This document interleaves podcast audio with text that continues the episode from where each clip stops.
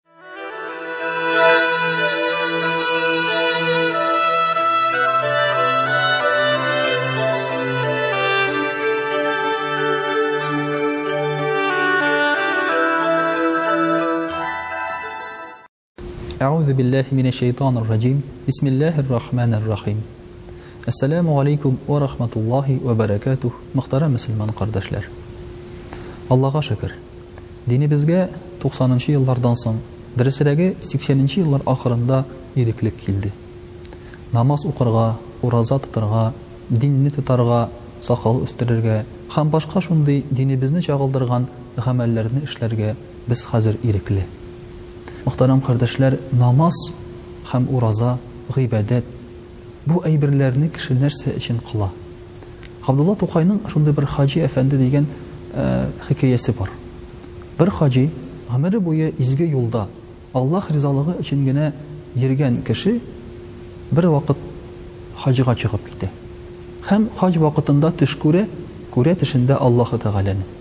Аллаһы Тәгалә аңа әйтә, И колым, ди, нишләп син үзеңне Алла иттең, ә мине кол иттең, ди. Шул вакытта ул хаҗи әфәнде әйтә, Йә Раббым, ди, юк, ди, мин бит гыйбадәт кылам, Синең ризалыгың өчен генә изгелекләр кылам, нишлик инде син минем колым, ә мин синең Раббың, Аллаң булыйм, ди. Аллаһы Тәгалә әйтә, Син гыйбадәт кыласың да, миннән нәрсәдер сорыйсың, ди. Гыйбадәт кыласың да, миннән өмет итәсең дөнья байлыгын, ди. Бу бит гыйбадәт түгел, бу бит әйберне алыштыру гына, ди. Ягъни син бер эшне эшлисең дә, аннан алмашка миннән әйбер сорыйсың, ди. Ә минем ризалыгым өчен, мине яратып, миңа якынаерга теләп берәр гыйбадәтеңне кылдыңмы соң? ди. Менә шушы хикәядән күренгәнчә, безнең, мөселманнарның кылган гыйбадәтләребез дә ниндидер дөнья байлыгы өчен, йә беребез өстеннән күтәрелер өчен генә түгел микән? Кайчакта бит менә. Уйланып утырганда шайтан искә төшә, ләгънәтуллаһи галәйһи. Шайтан да Аллаһы Тәгалә каршында бик күп гыйбадәт кылган зат, аның кулында җәннәт ачкычы булган. Фәрештәләрне укыткан, белем биргән ул һәм дога кылыр вакыт җиткәч, фәрештәләр аңа килеп мөрәҗәгать иткәннәр, безнең өчен дога кыл әле, дип, ягъни, безнең догаларыбыз синекенә караганда зәгыйфьрәк, дип хәтта аңа мөрәҗәгать иткәннәр.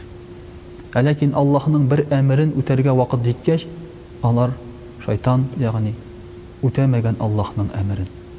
Фәрештәләр үтиләр, баш ияләр Адәм галәйһиссәламгә, ә шайтан баш ими. Ни өчен? Аның гыйбадәте үзен башкалардан күтәрер өчен генә булмаган микән? Ягъни, гыйбадәте белән ул тегеләрдән узып киткән, үзен хәзер изге, яхшы итеп хис итә башлаган, Ә аның максаты Аллаһы Тәгаләгә якынаю булмаган. Бар шундый кешеләр, Биш вакыт намаз укыйбыз һәм намаз укымаган кеше безгә тиң түгел, диләр. Бар шундый кешеләр, Ел саен без ураза тотабыз, ураза тотмаган кешеләр алар беркем түгел, дип тәкәбберләнеп җибәрәләр шушы гыйбадәтләре белән.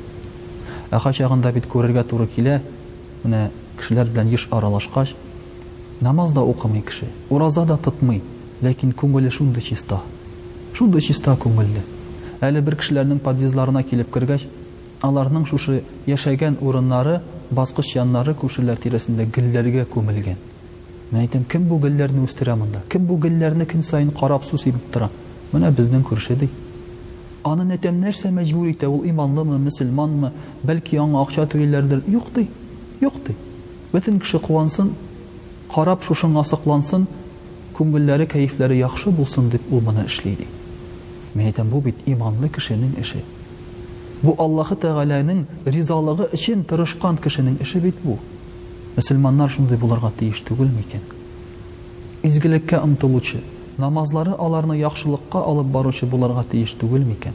Пәйгамбәребез саллаллаһу алейһи вә сәлләм әйтә, Әгәр дә сезне намазыгыз, Пычраклыктан, фәхешлектән, яман гадәтләрдән, начарлыктан тыймый икән, ди, ул намазыгыз сезне Аллаһы Тәгаләдән ерагайта гына, ди.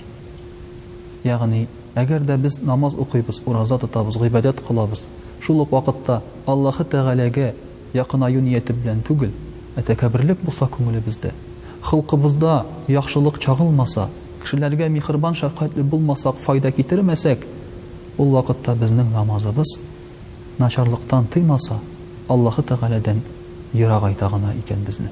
Аллаһы Тәгалә саклый күрсен һәм шушы гыйбадәтләребезне Аңның ризалыгы өчен кылып, холык-фигыльләребезгә дә намазларыбызның, гыйбадәтләребезнең тәэсирен Аллаһ Тәгалә насыйп итсә иде. Вәссәләмү галәйкүм вә рахмәтуллаһи вә бәрәкәтүһ.